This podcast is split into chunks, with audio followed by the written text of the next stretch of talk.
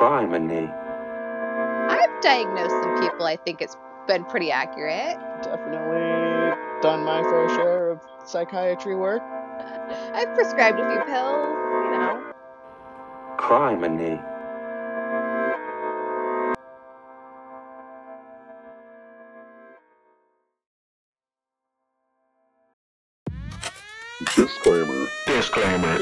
Disclaimer, disclaimer. Disclaimer. Disclaimer. We are in no way responsible for the things that come out of our mouths. We are not experts, although we may claim to be, so don't take anything that we say too literally. We are not laughing at the crimes, we are laughing at Each each, other. Welcome to another episode. of Criminy, We're your hosts, Angela. and Matt. hey, that was good. Woo! Oh. okay. okay. Um, so I chose this case because, well, frankly, What? well, I thought mom was going to be on this episode. Oh yeah. She's so not ready. miscommunication. Our mother was going to join us on this episode and decided it was too. She needs more time. she needs more time. She's gonna make her story so good, So good. It's going to blow you out of the water. Um, right out the water. So this story is going to introduce. It's going to. It's a story about a mama, Oh. a little Italian mama, just like ours. Cute. I'm going to tell you the story of Leonardo Cianciulli. Would you say Cianciulli? Cian. I would say Chian. Cianciulli, right? Cu- Culi. Yeah. Cianciulli. Something like Something like that. Okay. Leonardo Cianciulli. Cianciulli. Leonardo was born August, uh, August, was born October 15th. Is this Leonarda? Le- That's what I said. Okay. Duh. Duh. Okay. Leonardo yeah. was born October 15th, 1893 Oh, another oldie. in Montella Ave- Avellino. Is this like another straight from Italy story? um well luckily I didn't have to translate any sources. However, Oh. there she did write a memoir that I'm assuming is in Italian. Oh. I didn't get my hands on it, but Oh. you know, with all your Duolingo, That'd be a good way to practice. you might have to translate I'm it for get me. The memoir. I don't know if I could translate it for you. I might be able to do like every tenth Every word. word. Not even every other. the the a is okay. okay. So Well, I'm on prepositions now, so I can get some of the ofs and Ooh. froms and with with. Ooh, yeah. okay. Yeah, yeah. um, well, sadly, she was born as a result of a pregnancy due to rape.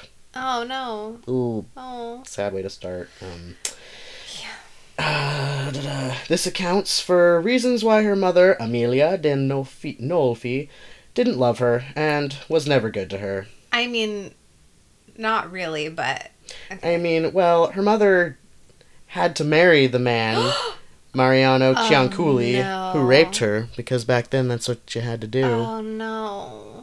So, So yeah, she kind of resented her. For, Right. Oh God. and they lived in one of the most poverty-stricken ri- regions in I- Italy. Look, this is why abortion should be legal and rape needs to stop. Amen. I mean, these are pretty revolutionary ideas. Apparently. Just everyone keep your hands off of each other. yeah.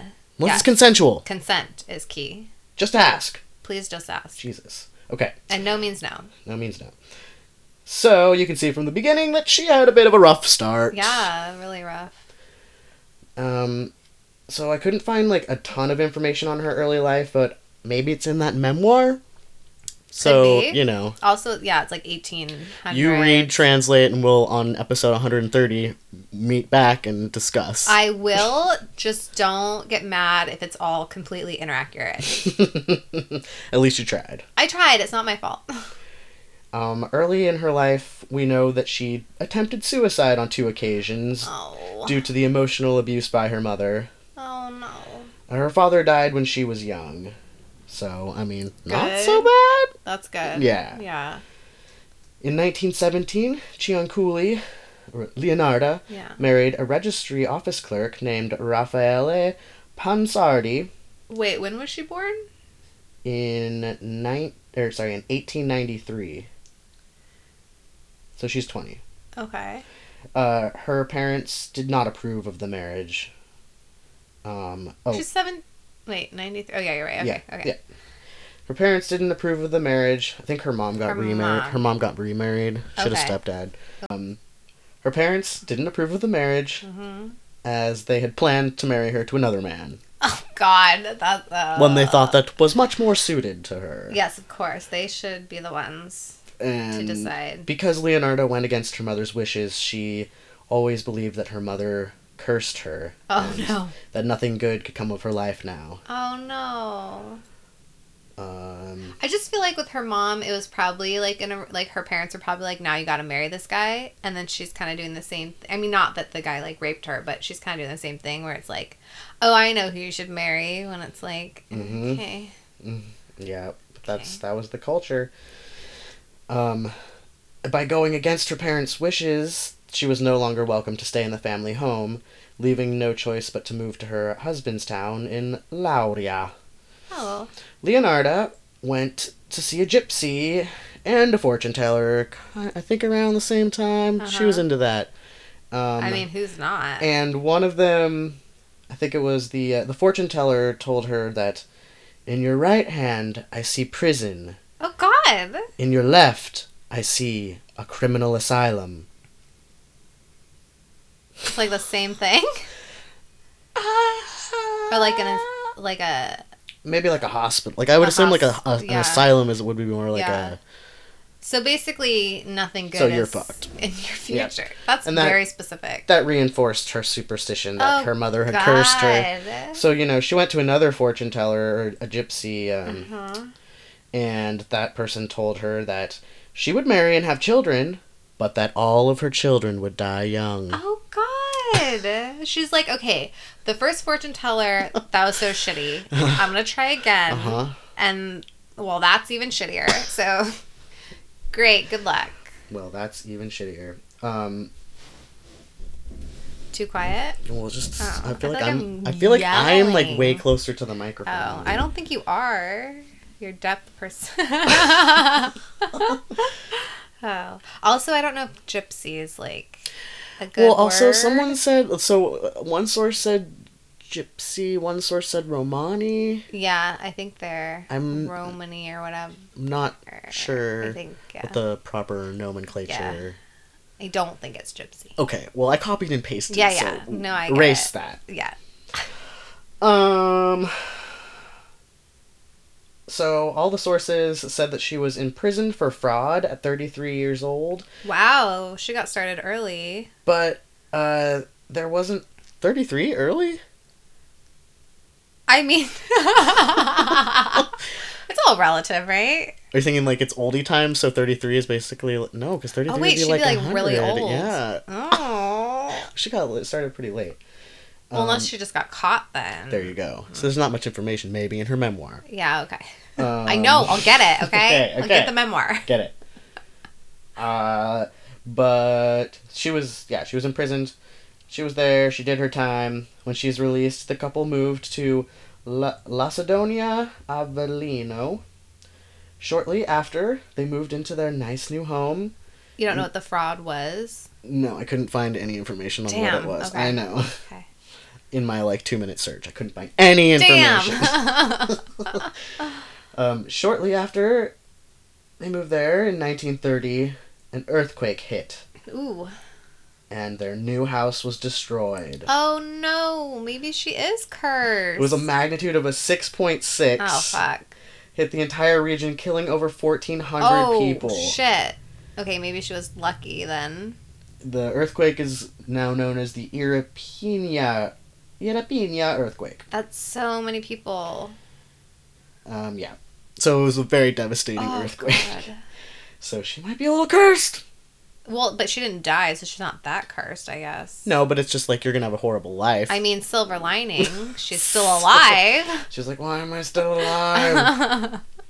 they once again moved to moved and they moved to Correggio, Reggio Emilia, where Leonardo opened a Leonarda, sorry, Uh-huh. opened a small shop. Oh, good for her. She was very popular and well respected within her neighborhood as a nice gentlewoman, and a doting mother and a nice neighbor. She, Oh, she had kids? yeah, they kind of plugged that in before mentioning kids, but uh, I'll mention it in a second. Okay. She sold items at the shop, but also provided fortune telling and Oh. matchmaking services. Oh, God, she became a fortune teller. Yeah, she was always into it. So I hope she's telling people nicer nice fortunes. You will have a lovely day. yeah. Um, throughout their marriage, Leonardo and Raffaele had 17 pregnancies, but Oh. lost three of the children to miscarriage. oh. 10 more died in their youth. Oh, my God. Consequently, she was heavily protective of the four surviving children. Can you imagine being pregnant 17 17, times. times? And it was probably like one Oh, right after the other, God, after the other. After, oh my god, that how many? Yeah, years and years of just Yeah. pregnancy, and carrying. Uh, let's see, three. So carrying like fourteen to term. So that's like 14 years plus more. This poor woman. So the fortune kind of came true. Yeah, but is it like that they planted the seed and then she just kind of. offed all her children by accident. No. No, I don't know. Never mind. Hmm. Never mind. Well. I was getting to some woo woo stuff, but I won't. I'll hold it back. well, her fears were Ah, fueled by a woman. warning she had received, or by by the warning that she had received from the Yeah, fortune teller, right? Yeah. Okay. Giuseppe was her favorite child, Oh. and she was very protective of him. Well, also, you shouldn't have favorites. Let's just put that out Well, right now. he was her favorite. I mean, you can only pick one Pick to one. protect that much. I mean, really, yeah. uh, Shit, she's lost so many. So when he told her that he was joining the Italian army in 1939 Oh, in preparation for World War II, Uh oh. she Mama's gonna say no. Was very upset. Yeah. The fear went into the fear went into Leonardo's mind, and only way out of it, according to her, was to sacrifice another human soul, as it oh would no. take her son's place in the afterlife. Killing Oh o- no. Killing others would keep her own children safe by providing God with other deaths in place of her children. Okay, look, she's lost so much in her life. Like, I don't blame her for going a little, um, I don't know a nice way to say it, a little out of her mind. uh, but well, you think like okay, she already bel like she believes in the fortunes, the fortune telling and stuff, so she. It's not too far fetched that she would believe that she could listen, like do I some think that's kind of. very far fetched. Really? Yes, yes, murder is always far fetched. Hmm. No, no, no. But like the, the leap to like that you could save a soul by giving a soul. No, What? no, Okay. I don't think. I don't know. I think if you believe in like fortunes, you believe in souls, and you believe in like reincarnation and shit or something. Yes. But that there I feel like there's just such a big leap between reincarnation and like murdering to Ah. save others. Well, potato, potato. I guess in your world. Oh no. Since she had four remaining children, she would need to sacrifice four At least four, yeah to keep them safe. Yeah. Uh, I found this blurb and thought that it was interesting. Clinical psychologists today believe that superstitions are born out of a fractured mind's attempt to make sense of the nonsensical, Yeah. and it's easy to see how Leonardo was struggling to make sense of a life that was tragic in many, many ways. Yeah, no, completely. Yeah. She's trying to figure out how to break this curse. Well, and like superstitions are just from like so much fear. Mhm. Like she's so afraid she's gonna lose her children. Yeah, because the fortune teller told her Oh, yeah. she was gonna lose her children, Yeah. And it's coming and true so far. so many. Oh God, this is awful. 13 kids she lost. Okay, so Leonardo. Oh. God, I keep saying Leonardo. I know you do. My mouth cannot say Leonarda. Leonarda knew that the easiest victims would be down on their luck, middle aged women. Hmm. Interesting. Mm-hmm. She. The first victim was. Uh, she killed her first victim when she was 42. So getting an early start. Getting an early start in Angela's weird mind. I don't know what I was thinking. You know, humans live to 300. Look, I'm tired. I don't know. Her first Uh. victim was a 50 year old spinster named Faustina Setti.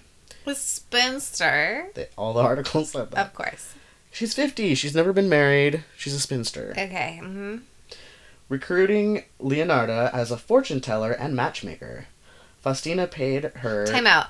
I wonder if she was a good matchmaker.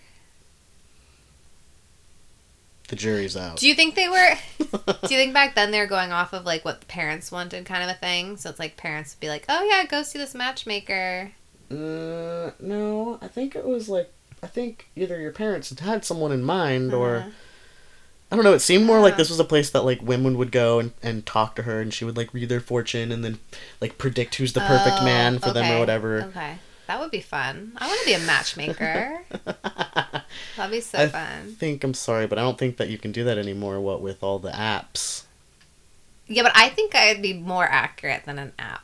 You'd have Look, to. I am like a really good judge of character, and I can see like who would make good pairs. You'd have to move to like a small town where you knew everyone, and then. Well, could- no, because then I'd be like, you guys should be together, and then they'll be like, uh, no, that's my cousin, and I'm like, God Okay, damn it, Not that small. you're so perfect for each other. Not that small. a little bit bigger. Sorry. Anyway, that's one of my dreams. Well, Faustina paid her 30 30,000 lire Wow. to find a suitable husband, but asked her, but uh when Wait, wait. yes. Back up. She's hiring this woman to be a matchmaker, and she's trying to matchmake for this woman. No, no, no. This is someone else. Faustina Setti Yeah. hired Leonarda Yeah. as a fortune teller and matchmaker. Oh. Oh. Okay. Other way. Yeah. Okay. Faustina paid her 30,000 lire Okay. to find a suitable husband. Okay. Leonarda asked her, uh, told, like, eventually told her, okay, I found a perfect match for you, Mhm. but you can't tell anyone yet. Mm-hmm. What I want you to do is I want you to write letters to your family Oh God. and your relatives Oh and God. friends. saying Um, I'm not gonna. You're not gonna hear from me for a Basically saying I moved to this town. Uh-huh. I found someone that I want to marry. Uh-huh. Um, Yeah. Don't meet the guy first. Just like go all balls to the wall, all the way in. Well, she found the perfect one. That's right. Trust your matchmaker, everyone. Yes. So on the day of departure, Faustina was was to come to Leonardo's house, and then so Leonardo was to like tell her where she was going, and then put get get her on a train or something. This is so sad. You know, she was like so excited. hmm Oh God. Oh God. Oh. Um, so Faustina came to visit Leonardo, and Leonardo gave her some wine. happened to be drugged. Mm-hmm. Mm-hmm. And when she was nice and drugged, she killed her with an axe. Oh God, that's so brutal. And then she dragged the body into a closet. That is so brutal. She cut the body parts, body into nine You parts. wanted to tell this story to our mother. Yeah, because it's a nice Italian mama who protects her children. oh God, she dismembered her. she got, I mean, she gotta get her into small bits. No. then she gathered all the blood into a basin Ew.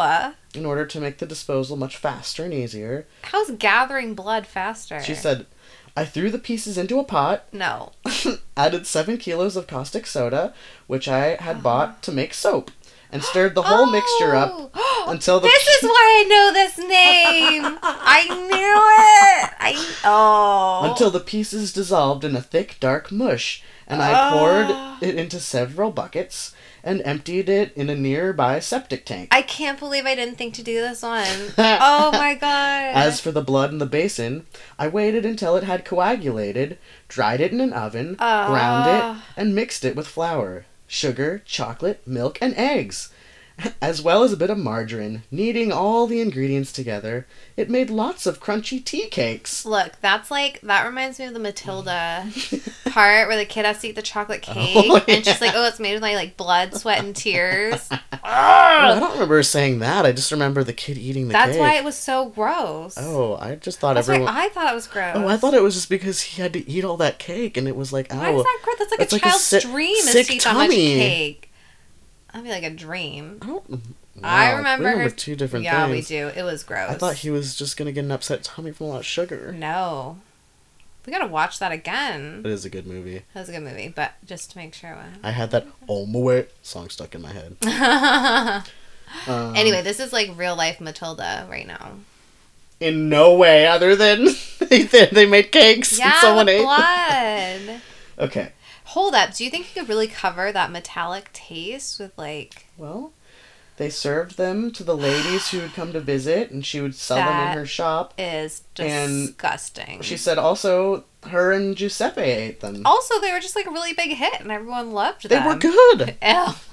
Leonardo also reportedly took Fausta's life savings of the money that she brought. Mm-hmm. She stole that, which was the um, 30,000 lire, which is equivalent to $320 today, apparently. Her life savings. Yes. Oh shit. Which sounds like my life savings. I was gonna say, I was gonna say that's not a lot, and then I was like, well, actually, in today's day and age, that's like a lot more than most people have. So Yeah. that's actually really good. good for her. well, I mean, she's dead, so she doesn't get it anymore. Oh shit. um, Leonardo selected fellow vis- villager Francesca Salvi uh, as her next victim. Oh, Francesca. After telling Francesca that she had found her a job at a school in Pia- Piacenza, Oh, she's also a job finder. you know, she did it all. Wow. I think she could, you know, tell Life a fortune like, "Oh, you seem like you need a job. Uh huh. I know of a job for you." She's life coaching. She's a life coach. She's like, I see in your future this job. Hmm Oh. After uh, Leonardo persuaded her once again to keep the job offer a secret. That's right. You know, we want to make sure that it goes through. Let's not You don't curse not it. excited. Let's not curse it. And once again, she persuaded Francesca to write a series of letters and postcards that would be mailed on a later date, copying the murder of Faustina Setti. Almost exactly. Oh God. Leonardo drugged Francesca, dismembered the corpse with an axe on September 5th, 1940. She also pocketed her life savings, which was only 3,000 lira this time. It's like a few bucks. Yeah. Oh. That's she's taking advantage of these poor women. She's saving her beautiful children's Like- souls! literally poor. Well, Leonardo's third and final victim was Virginia uh, Cacioppo, a former soprano who sa- was said to have sung at La Scala, who at 53 was out of work and desperate. Mm. For her, Leonardo claimed that she had found work as a secretary for a mysterious impresario in, Fro- in Florence. I had to look up impresario. Oh, sure. What is it? It's basically a producer for like the theater in like oldie times Ah. before movies. Sounds like a good gig if it was It real. way fancier than producer. I would want to be called an impresario. yeah, you like impress people for Oh your my god. business. Kind of, I guess. That's the whole point. Let's make yeah. up business cards. Oh god. we can both be impresarios or impress. I'll be an impresaria. We're the impresari. Oh, Anyway. As with the other two women, she was instructed not to tell a single person where she was going. Man, write letters. Virginia agreed, and on September 30th, 1940, she came for a visit to Leonardo's house. And the pattern to the murder was the same as the first two. This time, however, instead of only making only baking her body into tea cakes and feeding them to her neighbors, Oh, Leonardo also melted her flesh down and Oh. turned it into soap. Speaking of soap,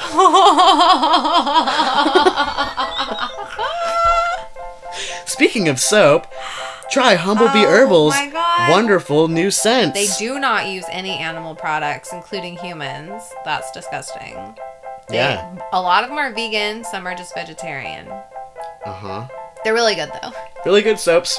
Smell great. They don't have any of that fake scents that make you nauseous. Yeah, good lather. Good lather, good soap. That's all I clean. use. Good deal. www. Do we have to say that anymore? I. Humblebeeherbal.com. According to Leonardo's statement, she ended up in the pot. Wait. Like the, Did her son go to war? yeah, I think. He did. No. So she's I like, don't know. oh, It didn't say. okay.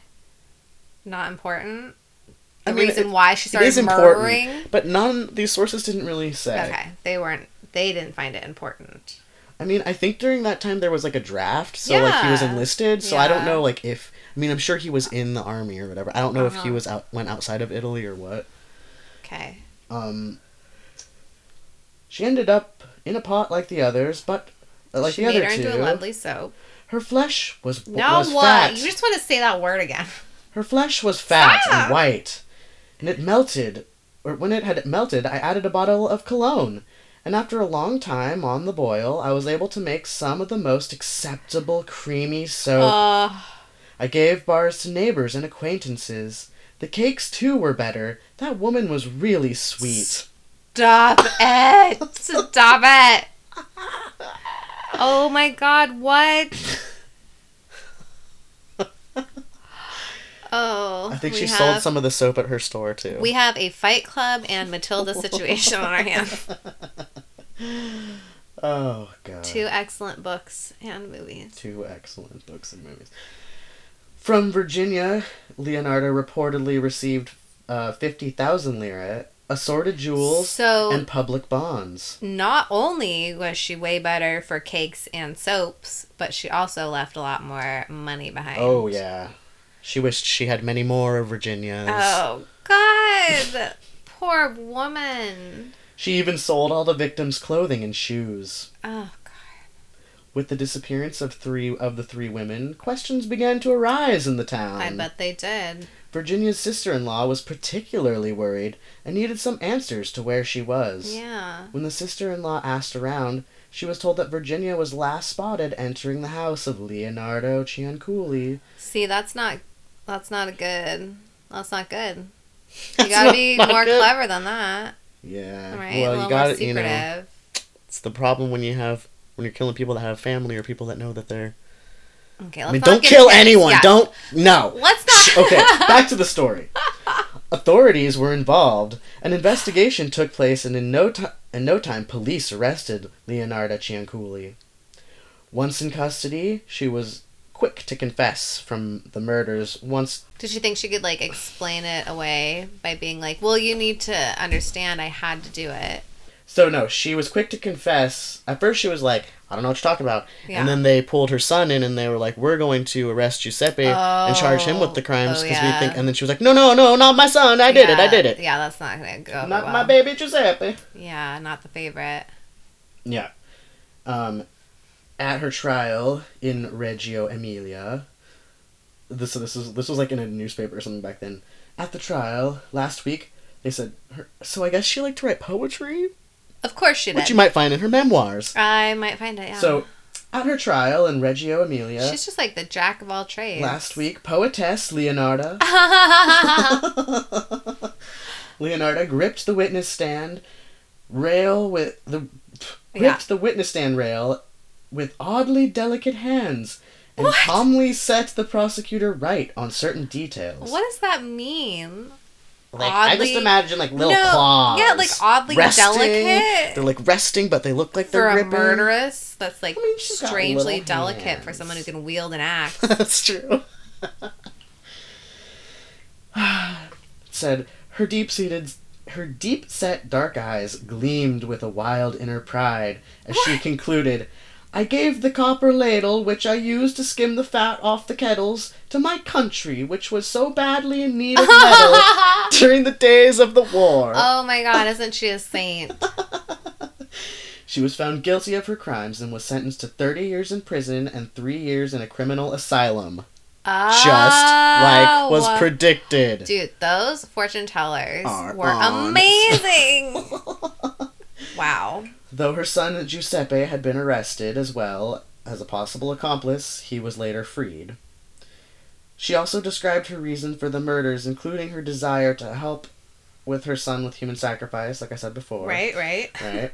Whether whether she truly believed that sh- what she said in court, or was hoping to avoid prison through an insanity plea. The graphic details of her crime attracted a fair amount of public attention in the country, still recovering from war. Yeah. While in prison, she wrote her memoirs, La confessione di, un, de una anima amareggiata, Confessions of a Bitter Soul. Okay, because I had n- no idea. Well, what- I don't think my pronunciation. yeah, you're like mashing how- some words together there for sure. I think I was just starting saying letters at one point. Well, I'm dyslexic too, so half the letters are just like transposing in front of my eyes. And okay. As she would later insist, I did not kill for greed. She killed for the love of her babies. I just feel like if you're saying, I don't know. I mean, it's like that thing. Like if you say it, I just kind of feel like now I'm thinking you did kill for greed. You know, Yeah. like before I didn't, Yeah, but but now, now I that do. you said it, yeah, I kind of. I wasn't do. thinking that. I wasn't. now my my mind. I was like on yep. board with the sacrifices, but now Oh, it's like ah, no. Well, she didn't really make out with much. she didn't. So that's why I didn't think. But But now I'm not so sure. She was 79 years old and in the final year of her sentence in the asylum Oh wow. when she said that, you know. Uh, Leonardo died of a cerebral cerebral apoplexy, also known as cerebral bleed, Ooh. which is a type of intracranial bleed that occurs within brain tissue or ventricles, oh. the second most common cause of stroke. oh. Okay. Yeah, I was like, what does all that mean? Yeah. Okay. Yeah. Yeah. her body was returned to her family for burial in the Women's Criminal Asylum in Pozzuoli on October 15th, 1970. A number of artifacts from the case, including the pot in which the victims No. were boiled, are on display at the Criminological Museum in Rome. No. And Did we go there? We should go No, there. but we should I mean, I don't like. I don't really want to go back to Rome, but I would go for that. for that. Yeah. Yeah. Um, also, a darkly comic play about Oh. Leonardo was written called "Love and Magic in Mama's Kitchen." Stop it! That'd be so amazing. was first produced by Lina Wertmuller at the Spoleto Festival in 1978, and then the play had a run on Broadway in '83. Oh. I really want to see that. Oh Love and Magic in. Mama's Kitchen. Oh, and I forgot to say all my sources, so That's I'll cite right. them now. Okay. I got all that information from Wikipedia, uh, All That's Interesting, Murderpedia, Ranker, Medium, Bugged Space, and Durvatelli. Medium. Medium. so what do you think? Tossed salad or scrambled egg? The tossed salad and the scrambled egg. A tossed salad, a scrambled egg, The tossed a salad tossed salad, and the scrambled egg. a scrambled egg. So, a tossed salad is someone who clearly knows right from wrong and chooses to do wrong anyway. Right, so the tossed salad has more components. The person is able to com- compartmentalize. And a scrambled egg is someone who can't tell right from wrong and they're just completely scrambled. Just one component, one track mind. They're all kinds of mixed up. There's no focus. They're disorganized. Okay. Well, I was kind of thinking she's a bit scrambled, but now the like greed thing makes me think. You know, Mm, I think she knew what she was doing. mm. But I could just like I could understand why you would crack after thinking so that you're so death. cursed. Yes. Like every every time like something good happens, something bad happens. yeah. Yeah, and just knowing that your future will hold like And if you- incarceration. Well, and you And hold all that like your mom said that Yeah. you basically you were cursed. and the fortune tellers basically yeah. said that, and then like the And earthquake happens early on, and then I mean, at that point, you think that like curses are real. Yeah. So how do I defeat the curse? I don't know. To me, that goes into scrambled egg territory.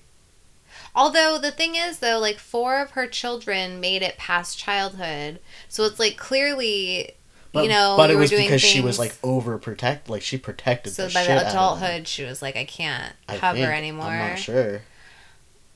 I don't know. I don't know, but that is one mother who loved her children. oh man, a little too much. She couldn't let go. Mm. Let them live their own lives. She Well, had to she- murder for them. Yeah, because they were gonna die. Oh my god. Yeah, I don't know. Because we don't really know if she thought that she did wrong. Because in that, like, oh, I didn't do it for greed. I did it for my Well, kids. Like, obviously. we will know in episode 131 Once when they read the memoirs. read the memoirs and do a full I- translation. I mean, she's like an artistic soul and a poetess. She's a poetess. So. Might take a while to read. Yeah. Yeah. Do you think it's like got poems in there? May- It's got to, right? We've got to get this book. Yeah. Wonder how hard it is to get. Yeah. Read the title again. Um, it is called. Oh, you're really gonna do it? It is called Le, Confe- Le Confessioni di un'ani- uh, de Ah. un'anima amareggiata. Amareggiata. okay, everyone, let's get this book. Confessions of a Bitter Soul. By Leonardo She she called herself bitter. well, yeah, she had a bitter soul. Hmm. Mm, Death that shows was all little. around her. I just feel like that shows a little insight. Oh. You know, like maybe she's a little more with it than she's letting on. I mean, she wrote a fucking She memoir. wrote a memoir. so tough. I'm gonna say she's tough. Okay. Okay, so get ready for a real bummer of a story. Oh. My sources were The New Yorker. Um, Jennifer Gonnerman wrote a few articles and she was like following the story as it was happening and interviewed the person involved. And they're like really good. She did a really amazing job. Way to go, journalist.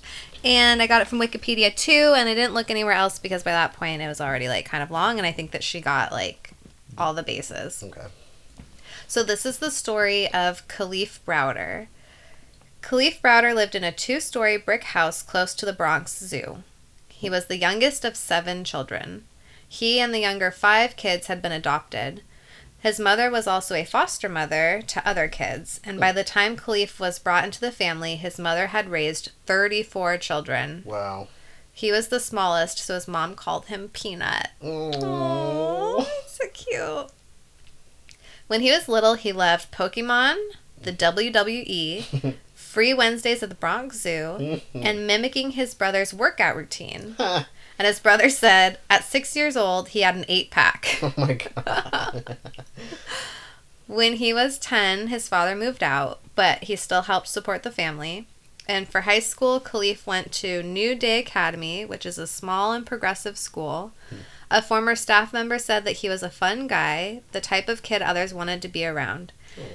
Um, he also said that he was very smart, and occasionally he'd grab a hall pass, sneak into a friend's classroom, and stay until the teacher caught on. Sounds fun. So just mischievous in all Yeah. like the right ways. Saturday, May 15th, 2010, Kalief Browder and a friend went to a party in the Bronx. It was 10 days before his 17th birthday.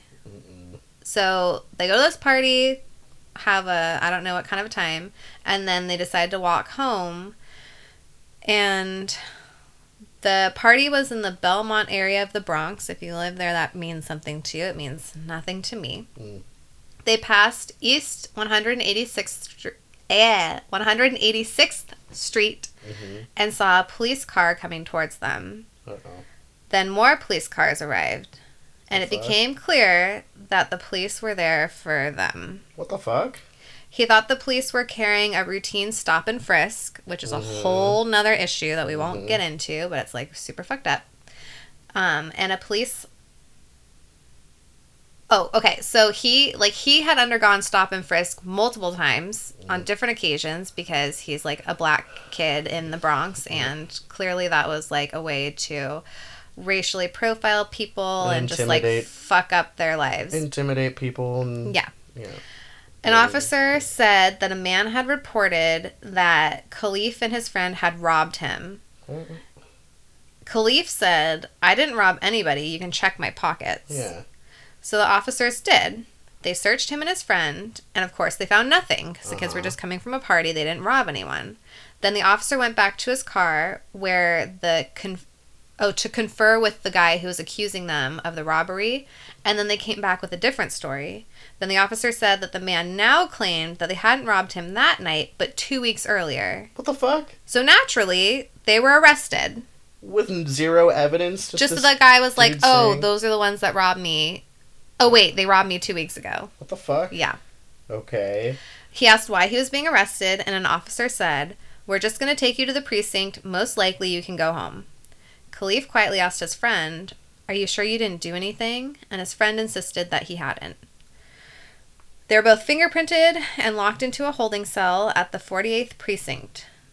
After a few hours, they were taken to central booking at the Bronx County Criminal Court.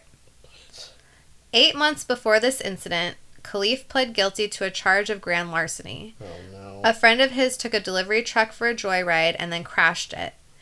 Kalief said that he had only watched it happen, but the judge offered him probation if he pled guilty, and a youth as a youthful offender, he wouldn't have a criminal record. Great. Get him into the system early. Yes. So obviously he felt like he didn't have a defense because the officer was like, I saw he was like in he took the truck. Uh-huh. So what are you gonna do? Like go against a police officer when you're like 16 years old and And and, expect and the court is gonna be yeah, like, oh nope. yeah, we'll take your word over his. So obviously he like accepted the deal. He was like basically blackmailed into taking it. You know, Yep. it's like either you get grand larceny and you get years in prison, or you take this deal and we'll just give you probation even though you didn't even commit any crimes. Fuck. Anyway, um, ugh. so shitty either way. hmm So, 17 hours after he was taken from his walk home, he was interrogated and he kept saying that he was innocent. He didn't do anything. Oh god, that must be so scary. To, Oh, like, this is going to get so much oh worse. god. Like, no, you didn't do Yes. anything, and then they're like, nope, you did something. We're gonna figure out what you did, and we're gonna book you for it. Yes. Like, oh, it's your word against this, like, other random person. disgusting. And they're like walking home like really late at night. It's dark outside. You really think this person like driving by in a car could recognize people from two weeks earlier and be like, yeah, they're the one, you know? No. Like, and the police, uh, like, ugh. okay. The next day, he was led into a courtroom where he learned that he had been charged with robbery, grand larceny, and assault. what assault now? Uh huh. What the fuck? The judge released his friend, permitting him to remain free while the case moved through the courts. Why? Because it was like his first offense, I guess. But because Oh. Browder was on probation, Oh fuck. the judge ordered him to be held and set bail Mhm. at three thousand dollars. Oh, So I read recently that like other countries don't do bail, Yeah. and they see bail as like extortion, basically. is which it because if you have money, you can walk Yeah. out, but if you don't, you're It stuck is. here. And then they're like, oh, well, what will make you go to jail? Like, what will make you go to your court date? And it's like, to clear my name so that it's not on the record. Like, obviously, I'm going to show up. Oh, it's such bullshit. Uh-huh. So here's this 16 year old kid. He's bail is set at $3,000. He can't afford it. His family can't afford it. So he was sent to Rikers Island. Oh my god, he's 16? Yes. He's being tried as an adult? Well, for robbery, larceny, and a- assault. Shit. Well, no, not as an adult. So Rikers actually has 10 different jails. Oh. It's a 400 acre island. Oh my god. They have 10 jails, eight for men, one for women, and one is like falling apart, so it's not used. Hmm. Which I didn't know it was like, I didn't know it was so big. yeah, it's like a huge complex where they just have like a bunch of people incarcerated. Lots of fun. Fuck.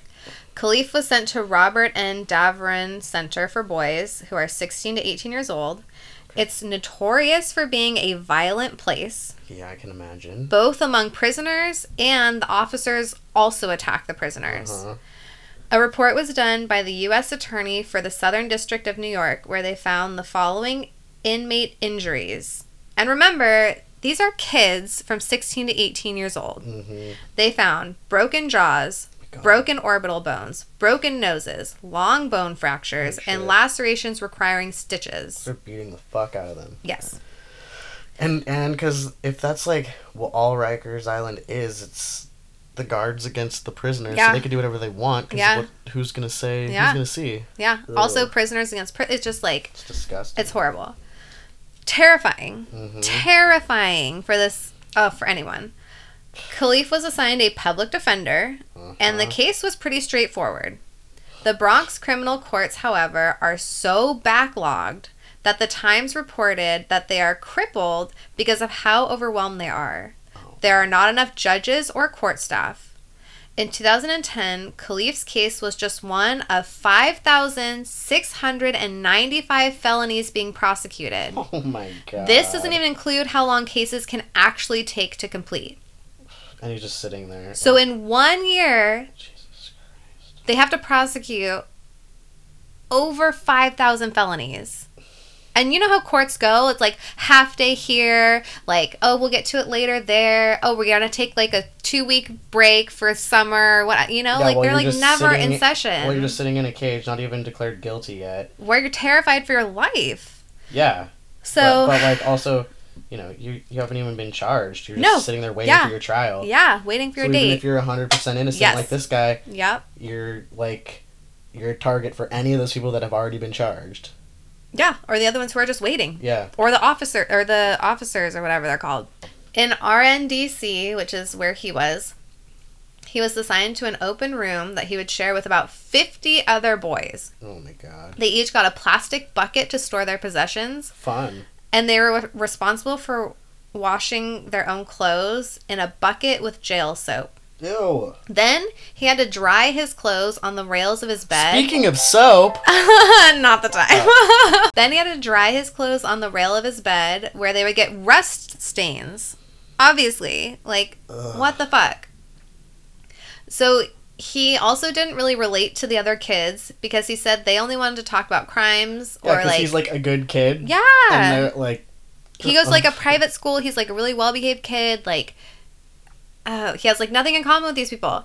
Um, they only want to talk about the crimes they committed and the girls that they had slept with. Mm. And early on, he knew that things were going to be really difficult there, and it was going to be like really hard to survive in this prison. His mother visited him every weekend. They would exchange his dirty laundry, and she would bring it back cleaned, which is so sweet. She would put money in his commissary for him, and so we could like buy snacks and supplement the little food that they got there. yeah. This made him a target, though, of course, because he had stuff.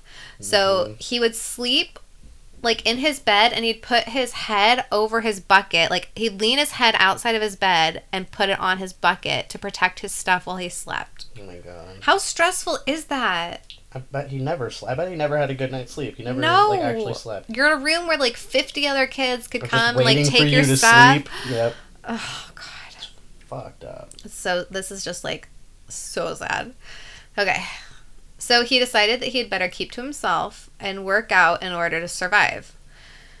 The shared areas were controlled by gangs and their leaders who dictated everything in the day room. They decided who got to sit on the chairs, who had to sit on the floor, what they were going to watch on TV. And when Kalief refused to sit on the floor, five to six guys would come to intimidate him and he would fight back. He had no escape, no protection, and a suspicion that some of the guards had an agreement with the gang members. So they would Sure just like let them beat the shit out of him. Uh-huh.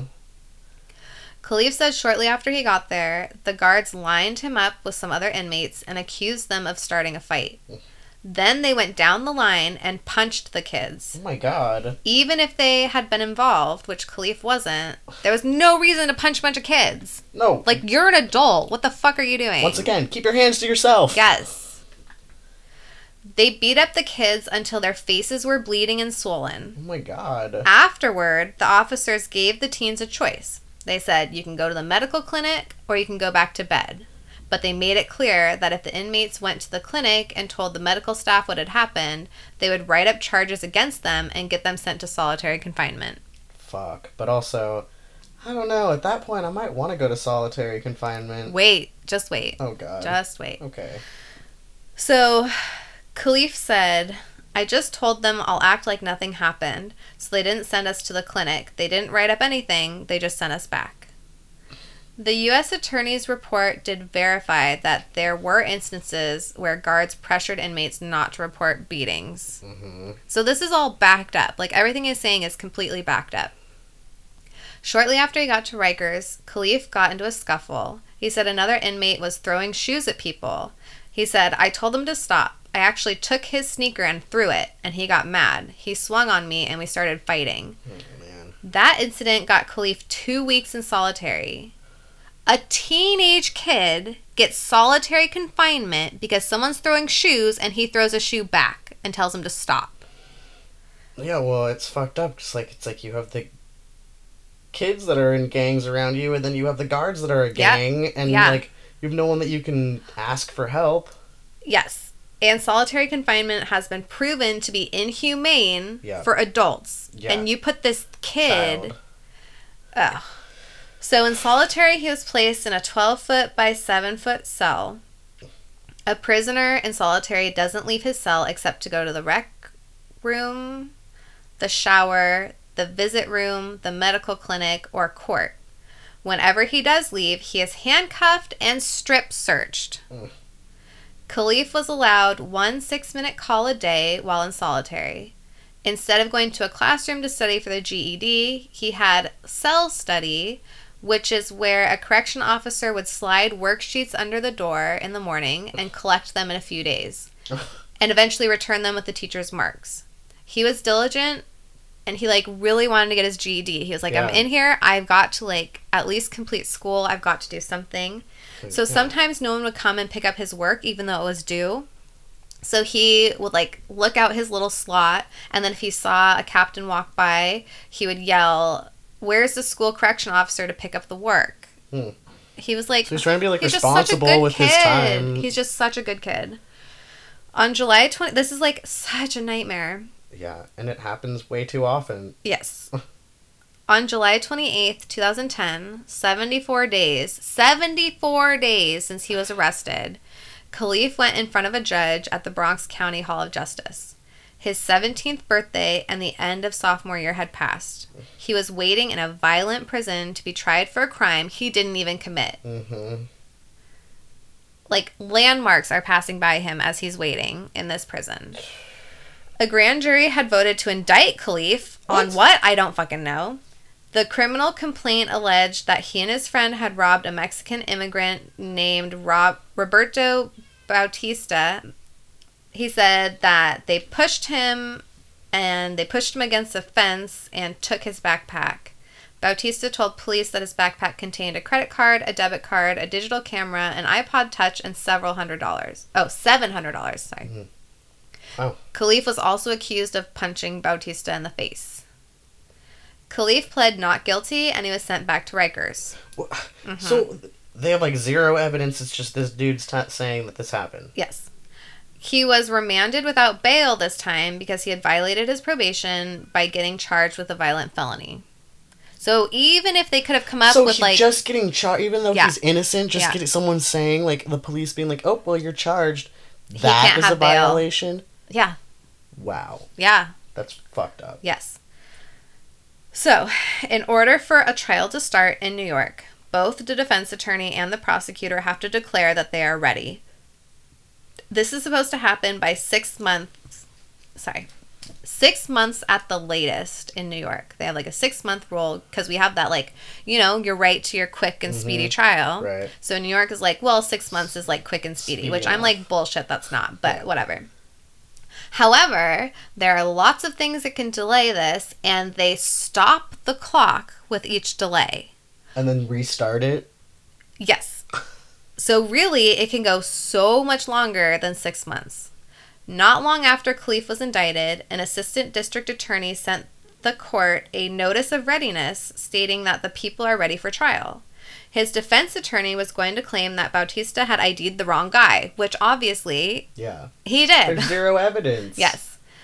The case was put on the calendar for a possible trial date on December 10th, but the trial did not start that day. So, like, that's why the defense attorney was like, this is super straightforward.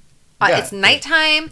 This guy said it happened, like, one day, and then he changed his mind and said it happened, like, two weeks earlier. And then he said and he then was apparently assaulted. he, like, remembered these kids from, like, two weeks ago, and, like, ID'd them at night, and, yeah. I But it went know. from like, oh, he like robbed, robbed me. me to like, oh, Right, th- wouldn't you uh, see if you were punched in the face? Like you'd see bruises or yeah, something, happened right? two weeks ago. Now Yeah. I'm just reporting it. Yeah, it's bullshit. Uh-huh.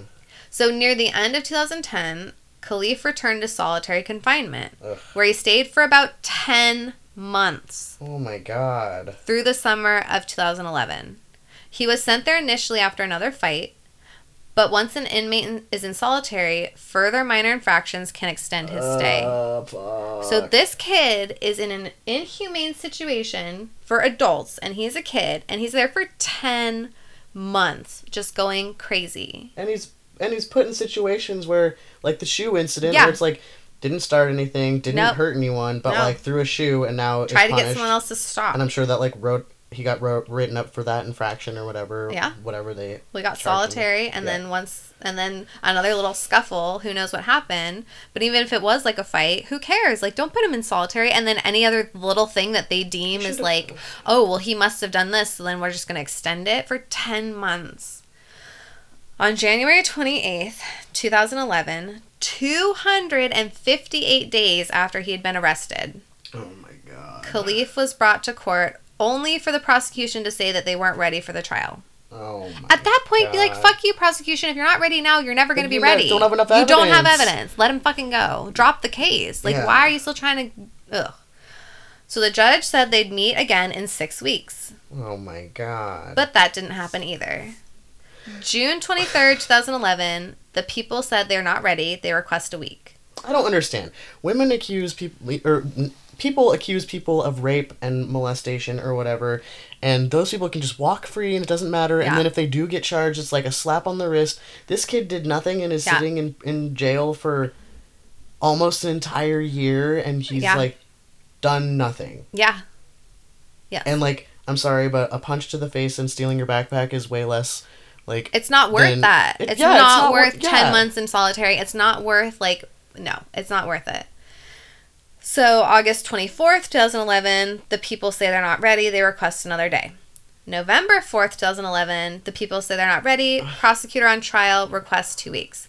on December 2nd, 2011, the prosecutor on trial requests January 3rd. Oh my fucking So for the God. prosecution- What about his stupid speedy trial? Right, and for the prosecution to just be like, "Oh, we're not ready yet. We got to push it back. Oh, I'm on another trial. We got to push it back." It's like, then fucking drop it.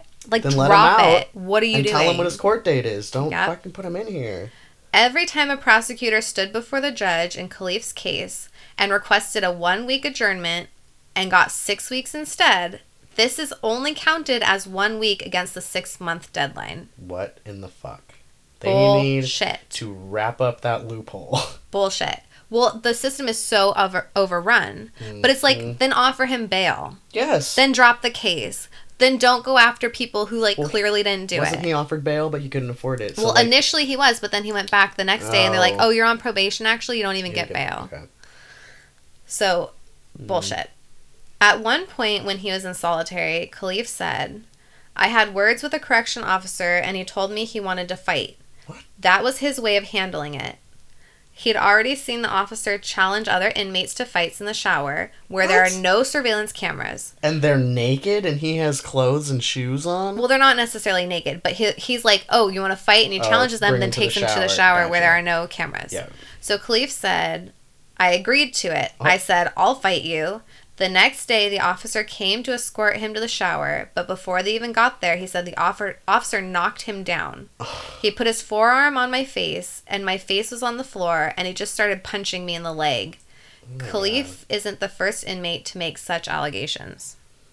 So basically, you're not safe from the people who are there to, like, supposed to be protecting you. Oh yeah, no, because those correct those officers are probably getting paid shit, and they probably hate their lives, and they're and they're starting fights they're- with teenage they're kids. a gang. Yes, they're a, they're a fucking gang Such bullshit. punishing these kids. They get. I mean, who signs up for those jobs?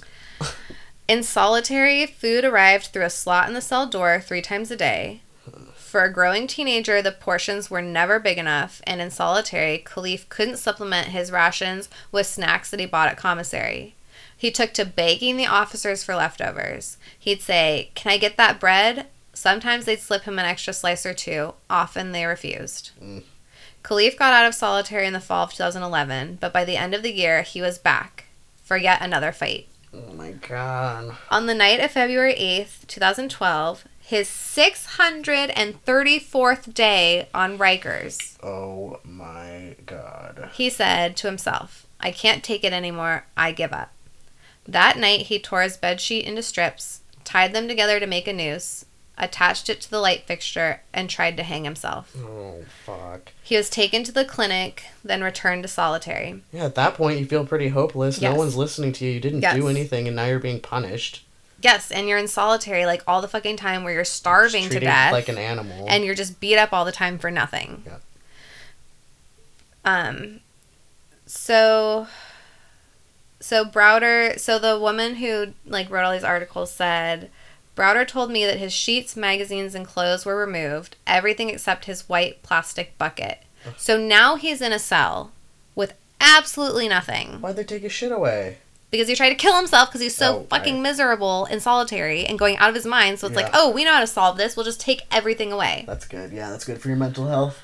On February 17th, he was brought to court again. This time, the prosecutor had another excuse as to why they needed to, to delay his trial. The oh. prosecutor said, Your Honor, the assigned assistant is currently on vacation. what a fucking asshole. the prosecutor asked for a five day adjournment. Kalief's lawyer requested March 16th, and the judge scheduled the next court date for then. Some of the other various excuses about why his trial had been delayed were the prosecutor assigned to the case was on trial elsewhere, he was on jury duty, or he once told the judge he had conflicts in his schedule. Oh, that's fine. You're just making hella money while this poor kid like rots in this cell and is. Oh my god. Well, he's busy. He's on vacation. He's busy. The following night, in his solitary cell on Rikers, Kalief shattered his plastic bucket by stomping on it, then picked up Oh, a piece, jeez. sharpened it, and began sawing his wrists. Oh my god. He was stopped after an officer saw him through the cell window and intervened. Kalief was still on Rikers Island on June in June of 2012 when his high school classmates collected their diplomas, and in September when some of them enrolled in college, and in the fall prosecutors offered him a new deal.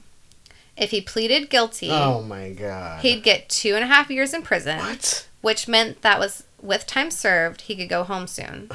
He refused. Yes. He knew he wasn't guilty, anything. and so he wouldn't take the plea. Yeah. And when he got back after that court date, like everyone else in prison, like all the other kids were like, "Oh, you're so dumb! Like you should have taken it." And he's like, "No, I want didn't fucking my record. do it. Like, I didn't do anything. also, I didn't do it. Yeah. Like no way."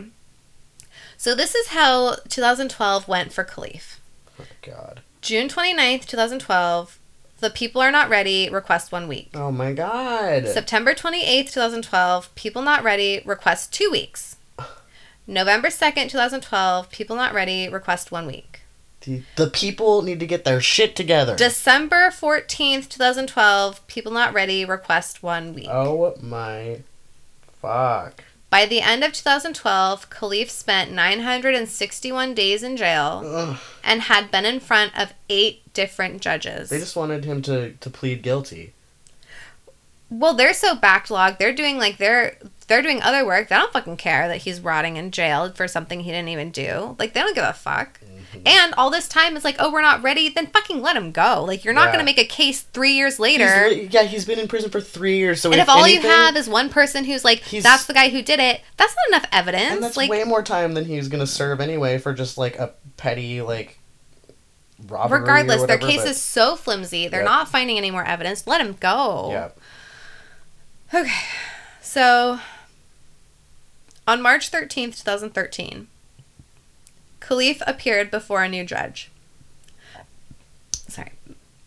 Patricia M. Dem- Domingo. Domingo? She was brought over to review cases and clear them by getting weak cases dismissed, extracting guilty pleas from defendants, or referring cases to trial in another courtroom. So, because they're so backlogged, they brought her in. Okay. At the start of 2013, there were 952 felony cases in the Bronx, including Khalif's, that were more than two years old. Oh my god. 952 inmates waiting for over two years to get their day Not in court. Not even charged with a crime, sitting in prison. Just waiting to get their day in court. Boo. In the next 12 months, DiMango disposed of a thousand cases, some as old as five years. Oh my god. So if this one woman can do it on her own, why aren't they doing that? Why aren't they all just being like, okay, weak case dismissed? Like Because they make money with the people, more people that are in prison. it's just such bullshit. It's a total scam. So Judge DiMango explained to Kalief, if you go to trial and lose, you could get up to 15. Then she offered him a deal. Plead guilty to two misdemeanors, the equivalent of 16 months in jail, and go home now on the time already served. Hmm. If you want that, I'll do that today. DiMango said, I could sentence you today. It's up to you. To Kalief, oh, to that he said, I'm all right. I did not do it. I'm all right. Mm-hmm. You're all right, DiMango said. Yes, he said. I want to go to trial. Yeah. because there's do it. There's no nothing. evidence. On May 29th, the 31st court date, he's been to court 31 times at this point every time over the like, course oh, of a few years. So he sh- shows up and they're Mhm. like, the defense isn't coming or the, the prosecution isn't coming. You can go home. or they go and the prosecution's like, "We're not prison." ready. We need one more week." And the judge is like, "Okay, cool. But he has to like get out of court or get out of jail, yeah, go to get the strip court, searched, get strip go, searched, to court. go to court, Yeah. come back. So DiMango peered down from the bench. The district attorney is really in a position right now where they cannot proceed, she said. It is their intention to dismiss the case. She explained that this could not officially happen until the next court date, which Ugh. ended up being a week later. I will release you today, but you have to come back here on time without any new cases, she said. Do you think you can do that, Mr. Browder? Oh my god. Yes, he said. Okay. Bautista, the man who had accused Kalief, had gone back to Mexico. The district attorney's office had reached his brother in the Bronx and tried to arrange for him to return and testify, Mm-hmm. but then the office lost contact with the brother too. Oh my god. Wait, were they like stalling this whole time because they were trying to find the dude? I I mean part of it I think. Oh, so without the complainant, we are unable to meet our burden of proof at trial, the prosecutor wrote. Which I feel like with him you're unable to meet the yeah, burden. there is like you can't. There is no proof. One eyewitness is not enough. No. You need evidence. Okay. He spent one more night in Rikers. He had just turned 20. Oh my god. Four years. He was released the next day. He so his mom was like, "Oh, when can I come get you?" And he's like, "I don't know when I'll be released. So Uh-huh. I'll go I'll get home by myself." So he took the bus to Queens Plaza, then two subways to the Bronx, and his euphoria began to dissipate. Being around so many people felt strange. Except for a few weeks, he had been in solitary confinement Oh, for the oh, jeez. previous 17 months. Oh my god. So, what a way to like break a break a child. Yep. Break any human being. Yep. He moved back home with his mother and his two brothers. They all noticed that he had really changed. Yeah. All the things he used to enjoy didn't bring him joy anymore. He now preferred to be alone in his room. His old friends had passed him by with jobs and apartments and lives of their own, Mhm. and he had just been stuck, like in suspended animation for four years of his life while people couldn't like, three decide, years. while people kept being like, "We need more time." when he didn't do anything. Oh my god. Even if he had done anything, that's like cruel and unusual punishment. Like, that's not Uh-huh, okay. Uh-huh. So actually, his brother said, like initially, his brother said the same thing, where it was like, "Oh, why don't you just get solitary?" And then he saw the effect that solitary had on him, and he was like, "Oh shit, Mm. solitary is worse. Yeah. Like it's all bad, but solitary will like break you down." So one day in November, six months after his release, Kalief retreated to his bedroom with a steak knife, intending to slit his wrist. Oh no. A friend happened to stop by, saw the knife, and grabbed it. When he left the house to find Kalief's mother, Kalief tried to hang himself from a banister. Mm. An ambulance rushed him to St. Barnabas Hospital, where he was admitted to a psychiatric ward.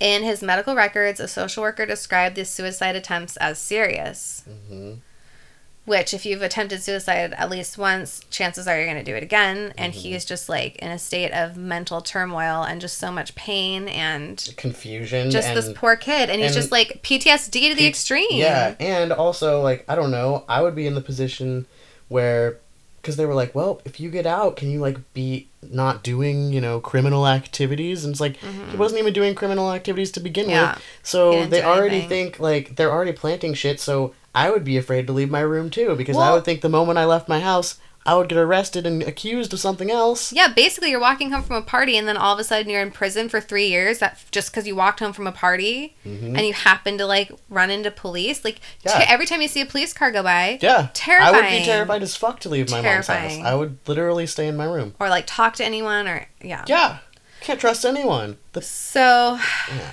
After he left Rikers, he sat through a GED prep classes. He signed up for a computer course. He searched for a job and attended weekly counseling sessions. Hmm. And he passed his GED on the first try, Wow. which did bring him a little bit of like accomplishment. Yeah, But like but he still feels like he's so far behind. all of his friends had graduated all of his friends had like jobs and partners and like they had lives. They lived on. those last three years that he didn't even get. And then what? He gets his GED and then and then he's like scared Yeah. because he has like PTS. Like oh my god. Yeah, I would definitely. You would become a recluse. Like you wouldn't want to leave your home. Any, you, you just to think anyone's gonna accuse you of anything. Yeah, you couldn't leave. and then you know, like even if you're wrongfully accused, there is no justice. You don't get to just be like, "Well, I didn't do it," and go home. right? You get to tell Yeah. the truth, and then people are like, "Well, too bad. You have to sit and rot for three, four years Yeah. until we decide you can go." Well, and they said when he came home, he was like so gaunt and just like they basically starved him. Well, yeah. I They mean, the starved him, and they there's not. Um, it's not nutritious no, at all. and it wasn't enough, and it's just like yeah. it's just awful.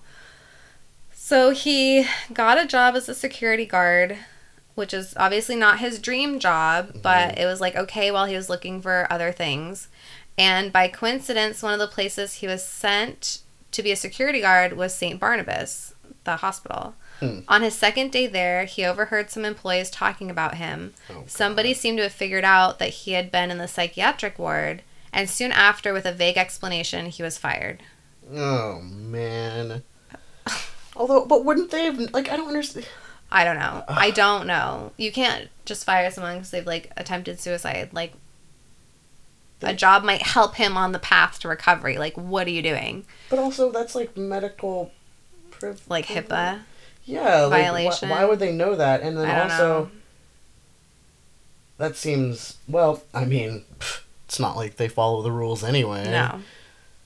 So sad. He like finally gets some semblance of like, okay, I can like get on track. Maybe I can kind of catch up a little bit. I have my GED now. I have a job. Like, Mhm, and they're like, oh it- no, just kidding. Backtrack now. we heard you had done this. It's like, okay, that's so unprofessional. In the meantime, his family reached out to a lawyer to sue New York. Yes, they need to pay him a lot of money. He said, People tell me because I have this case against the city, I'm all right, but I'm not all right. I'm messed up. I know that I might see some money from this case, but that's not going to help me mentally. No. I'm mentally scared right now. Mm-hmm. That's how I feel. Because there are certain things that changed about me and they might not get back. It might not go back. Right. So, yeah, so what? He gets some money. He's like damaged. He's mentally damaged. He's Well, paranoid. well, I He's guess- scared. No, that no, yeah, definitely. But hopefully, if he got mo- if he gets some money from it, then that can pay for his mental health, you know, therapy and stuff. Because I'm assuming like he's not doesn't have much money. Three, but that's like three years of his life. oh, I'm not just saying. like oh, I'm agreeing. I know, but I mean, it's that's just horrible. like There's no getting that. that back. should not have happened. It should never that just should not have happened. Yeah, there's no getting that back. It's fucked up. So he had severe PTSD. He had flashbacks that would come frequently. He had paranoia and delusions. hmm He started taking classes at Bronx Community College, but then he stopped going. So he was like trying to get his life on track, and then you know his mental health would Yeah. like he would have like too many flashbacks, or it was like really hard for him to get to class without being like terrified if he saw a police officer, like Yeah. just all kinds of. So in December of 2014, he was confined to the psych ward at Harlem Hospital. One day after his release, he was hospitalized again, this time back at St. Barnabas. After two weeks at St. Barnabas, Kalief was released and sent back home. The next day, an anonymous donor offered to pay his tuition for the semester. Oh wow. This happy news prompted Kalief to re enroll. For the next few months, he seemed to thrive. Yeah. He rode his bicycle back and forth to school every day. He no longer got panic attacks sitting in a classroom, and he earned better grades than he had the previous semester. Okay. He seemed to be doing okay until his lawyer noticed some strange Facebook posts. Uh oh. He checked in, and Kalief said that he was okay, but later that week, he killed himself. Uh, While in jail, he had tried to kill himself about five times. yeah. he learned how to hang himself while in Rikers. Mm. He saw another kid kill himself Oh good. by hanging himself, Fuck. like with the bed sheets and all that. Yep. So, after he was caught trying to kill himself, officers would beat him, as I guess is common protocol in Rikers. Oh good. You think you you're sad now? Uh huh. What? Let's beat it. So. Oh my god. Suicide attempts are sometimes referred to as manipulative gestures Because then they'll go. Because then if they have a suicide attempt, then they have to go to like the nurse or whatever. Yeah, the they have to deal with the the and officers have to deal with it. Go, yeah, they have to like Yeah. write reports, and then they have to like maybe take them to like a hospital or something. Yeah. And it's mm. like, why did you try to kill yourself? Oh, because you're being beaten up by guards and your life was like so violent and scary. Yep. At times, officers would view them, suicide attempts, as efforts by inmates to escape from solitary confinement by faking the symptoms of a serious mental illness. Oh so they are so God. fucked in the head that they think a person trying to kill themselves is just to get out of solitary. Then let them out of solitary. Like if mm-hmm. they're trying to kill themselves, let them out of solitary. The fuck is wrong with you? They shouldn't be in there in the first place. Solitary should not exist. It should like it's been proven time and time again to be cruel and unusual punishment. It's so detrimental to health. Like mm-hmm. it's like infuriating what's happening. It's disgusting. Poor guy. This poor kid. Kalief thought differently about why suicidal inmates might anger an officer. He said, They don't want to do extra work. Exactly. And once they cut me down, they're going to have to do paperwork. hmm Which this kid was like so insightful and smart.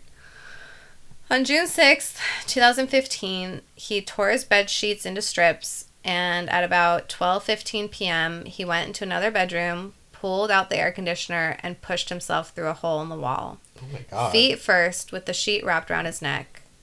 His mother was the only person home at the time. After she heard a loud thumping noise, she went upstairs to investigate, but she couldn't find out what had happened. It wasn't until she went outside to the backyard and looked up that she realized that her youngest child had hanged himself. He was 22 years old. Fuck.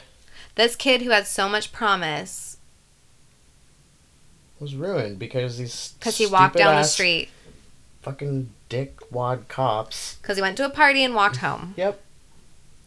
In January of 2019, New York City settled a civil lawsuit with the Browder family for $3.3 million, which Oh, is not thanks. enough. Thanks for the money after you basically killed my child. They lost their like brother, they lost their son, they lost their nephew, they lost like this this person with so much potential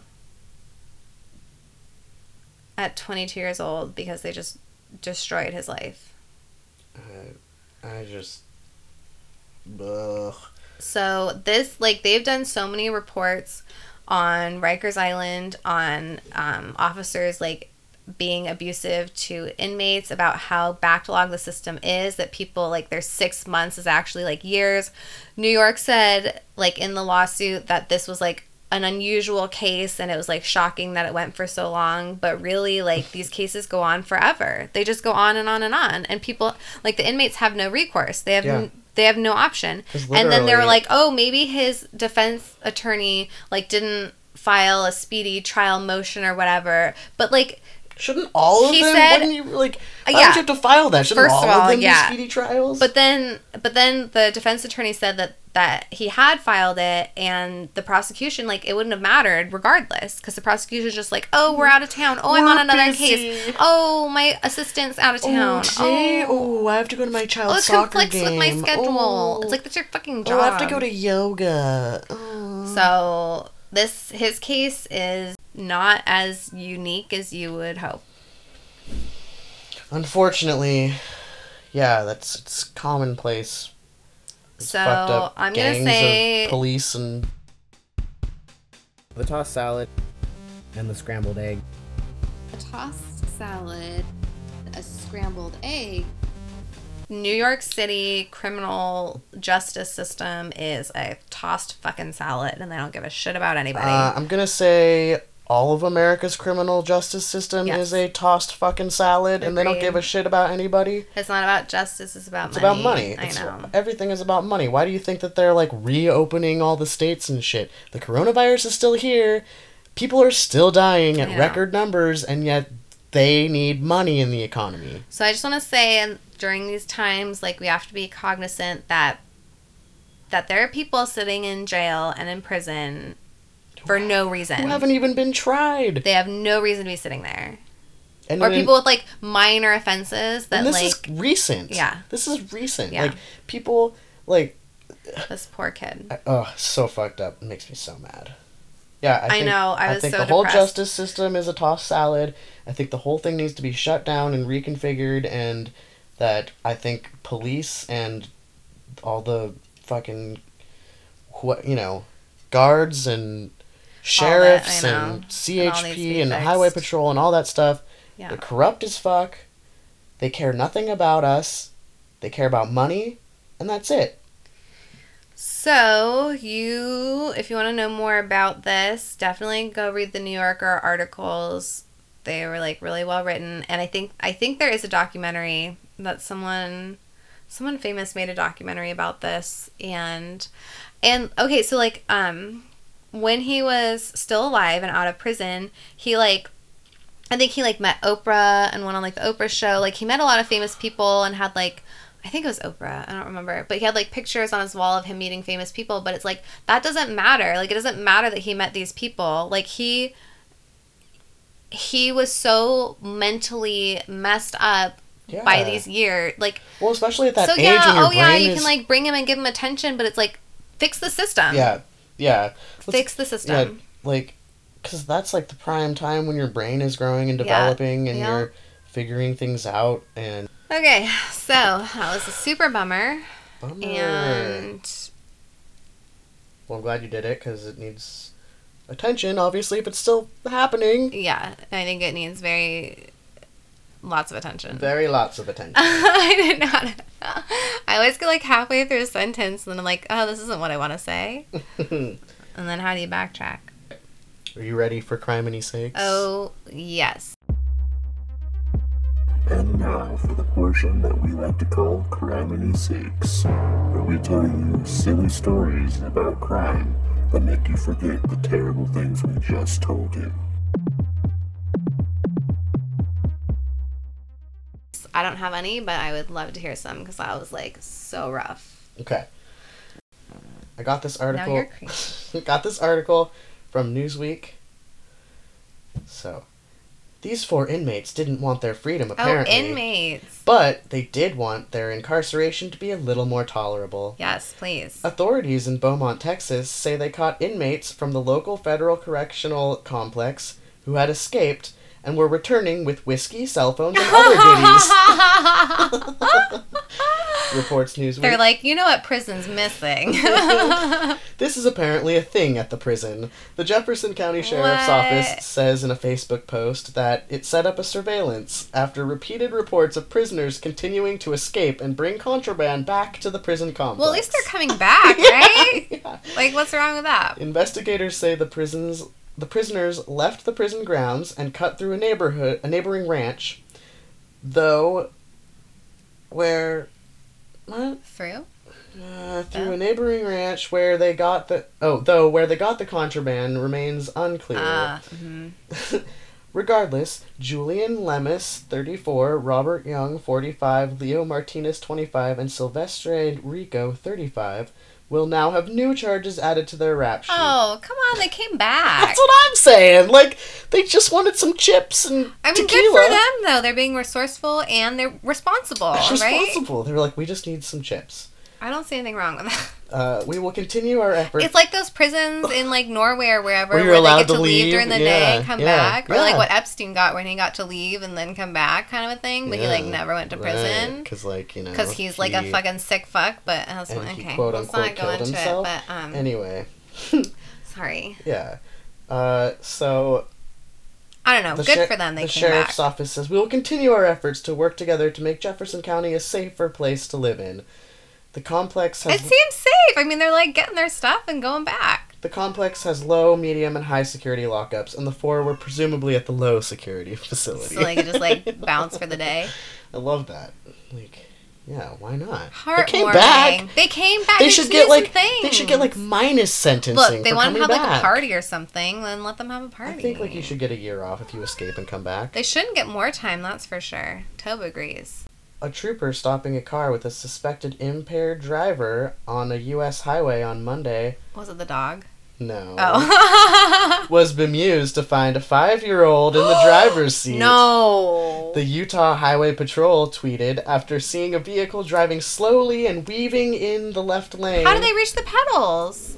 the interstate of Interstate uh, 15 freeway, the trooper turned on his siren and the driver neatly pulled o- Dashboard camera video posted by police captures the conversation between the trooper and the driver, The five year old? which has since been viewed on YouTube almost 760,000 times. What? You're five years old, the trooper says. Wow. Oh, he then God. asked he then asked the child where he learned to drive. It's like the typical conversation with a kid. Oh, how old are you? Oh, wow. Nice. And uh, where'd you learn how to drive? Five and a half? Wow. The boy, who has not been identified as he is a minor, Yeah. said he left home.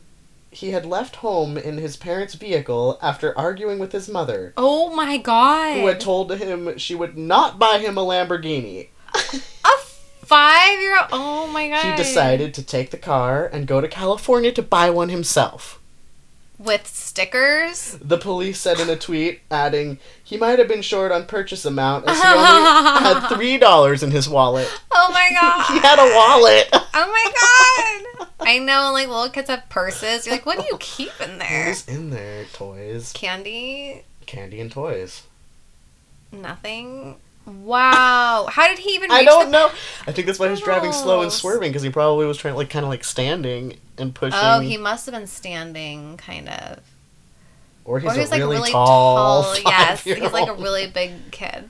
He was like like Grace at five. I mean, she, looked like, she was 16. 16, yeah, so it could have been the they same They wouldn't thing. have asked how old she was. wow. He's going to go barter for a Lamborghini. also, why does he know what a Lamborghini is? Well, little little kids that are into cars know what certain cars are. I would assume. Okay. He's got expensive taste. Well, I mean, I don't think kids they so- don't realize that the cars cost different. Fine, you won't buy me a Lamborghini. I'll get one pick myself. one up. Just drive to the source. Go to California. and Get myself a Lamborghini. Did the mom not realize the car was gone? Like, did she not hear it start up? Like, what? know. There's like no report that they were like a They even missing talked to the child mother? or like stolen car. I guess it, or yeah, it must have been before they like talked to the mother. They're just, Just like, pulled this kid over. can you imagine being that officer and just being like, You're like, oh, this is a this- drunk yeah, this is like dangerous potentially, Pull and they like roll down the windows like this little kid. You're just like, what the fuck? So you're five. Hey, how old are Oh. you? Can you show me on your hands how old you Where are? Where are you going? This one I also got from soyummy.com that I think I did last week. Oh. Were like food crimes. I love it. Okay. Takashi Ishimoto of Tokyo was accused in 2015 of making fraudulent complaints about soggy bread, which resulted he complaining to? which resulted in him illegally obtaining 30 million yen equal to $251,000. for soggy bread. Ishimoto, who the Japanese media dubbed a full-time hustler, would call a store and complain that the bread he received that he recently bought was soggy. Oh, nobody then- wants soggy bread. He would then call the store again, this time posing as someone from the head office, and demanding they give Ishimoto some replacement bread and all the cash they took in for the day as an apology to the customer. And that worked? Uh, it's no, it's unknown how Ishimoto convinced store employees he was calling from headquarters. Yes. but he did nonetheless. He admitted to his crimes when Tokyo police arrested him, and further investigations into Ishimoto's uh, has been linked or has linked him to several other Tokyo-based cons. Soggy bread. Yeah, I mean, I would be bummed. And for your being bu- so bummed, we're gonna I give you all the All money the in the register. Not just my money back. No, you're gonna get bread. a fresh loaf of bread. Yes. and all the money we Look, have. I need a lifetime supply of fresh bread. We are I need all the money the store ever makes ever. well, you know the the I Japanese very culture. emotionally damaged by this soggy bread. Well, the Japanese culture is a very polite culture, and they don't want to be seen as being rude. so That's I could right. see maybe being able to convince someone that Okay, so you get a call, like you're working at a grocery store. You get a call, someone's like, I just bought bread. It's soggy as fuck. Like, I'm not okay with this. Mm-hmm. And then you're like, okay, I'm so sorry. And then they like, Two you like hang up the later- phone, and then you get a call. It's like, hey, This we're headquarters, headquarters. from like the bread company. we're the bread company. you need to like give this guy all of your money. And you're like, okay, yes, we will do that. This one also is from So Yummy Food Crimes. Look, we were short because we thought our mom was going to do it with us today. yeah. So. Thanks, mom. well, hopefully next week she will be joining us yes. with her own story. So I hope a short one's okay. Okay. 74 year old Gilberte van Erpe most likely didn't know didn't look like a scammer. oh. But nevertheless, she scammed thousands of Chileans into buying $400 kits with which they could make magic cheese. Okay, I'm so down for magic cheese. The cheese, Van Erpe said, could be sold to cosmetic companies for big bucks to be used in luxury beauty products. Okay. Because you know No. how much Wait. cheese goes into What? lipstick and blush. You need to buy this cheese. It will make all your beauty products way better. Speaking of bath and beauty products, Speaking of cheese and products, Humblebee Herbal does not use cheese in their beauty products. also I don't know who would use cheese. No magic cheese has been used. Uh, Although they might start. they might start It might be a good getting thing. some magic cheese. I need to know more about this magic cheese. So check out Humblebee Herbal and uh, Look, you need to give them enough to buy this cheese kit. yeah, we need. All right, tell you more about this magic cheese. Please do. Van Erp's swindling was part of a large pyramid scheme she crafted in 2005. She and her cronies first gave kits away for free and paid people for their first batches of magic cheese. I wonder if it was good. I think it was just cheese. Well, cheese is good. to gain trust with the Chileans and prove the kits were the real deal. Over 5,500 people in Chile Whoa. bought into Van Erp's ski- scam, which made Van Erp and her team multi-millionaires. for magic cheese They that you put in body products. a sum of over $16 million. the scheme finally collapsed in 2006. Did you get in trouble for it? I assume so. Should we start a pyramid scheme? Magic, Okay, magic soggy bread. I've always wanted to make cheese. Let's do magic soggy grilled cheese pyramid scheme. Put it in your cosmetics. oh, uh, the, a grilled cheese sandwich could be like a like a blotter. You know, it absorbs the oil. Except for you're putting the oil on. well, It's good oil. like Mag- oil. you exchange. It's, a, it's an oil exchange. Oh, you exchange your face okay. oil for cheese oil, which is magic. Obviously. So like the bread takes away your oil, oh. and then the cheese is laid. Yeah, you could do like a cheese, like bread and then cheese cheese mask and then bread it off. this is gold. Don't steal our ideas. So good. We're and trademarking this immediately. Trademarked. Pyramid scheme. Let us- Millionaires. Look, let us know if you want to get on board with this cheese If anyone mask is bread interested in blotter situation. cheese mask bread blotters, We'll come up with a better name. We'll have a better name by the time we're ready to go public with it. right? Yeah, we gotta really hunker down there. Bread blotter. Bread blotter.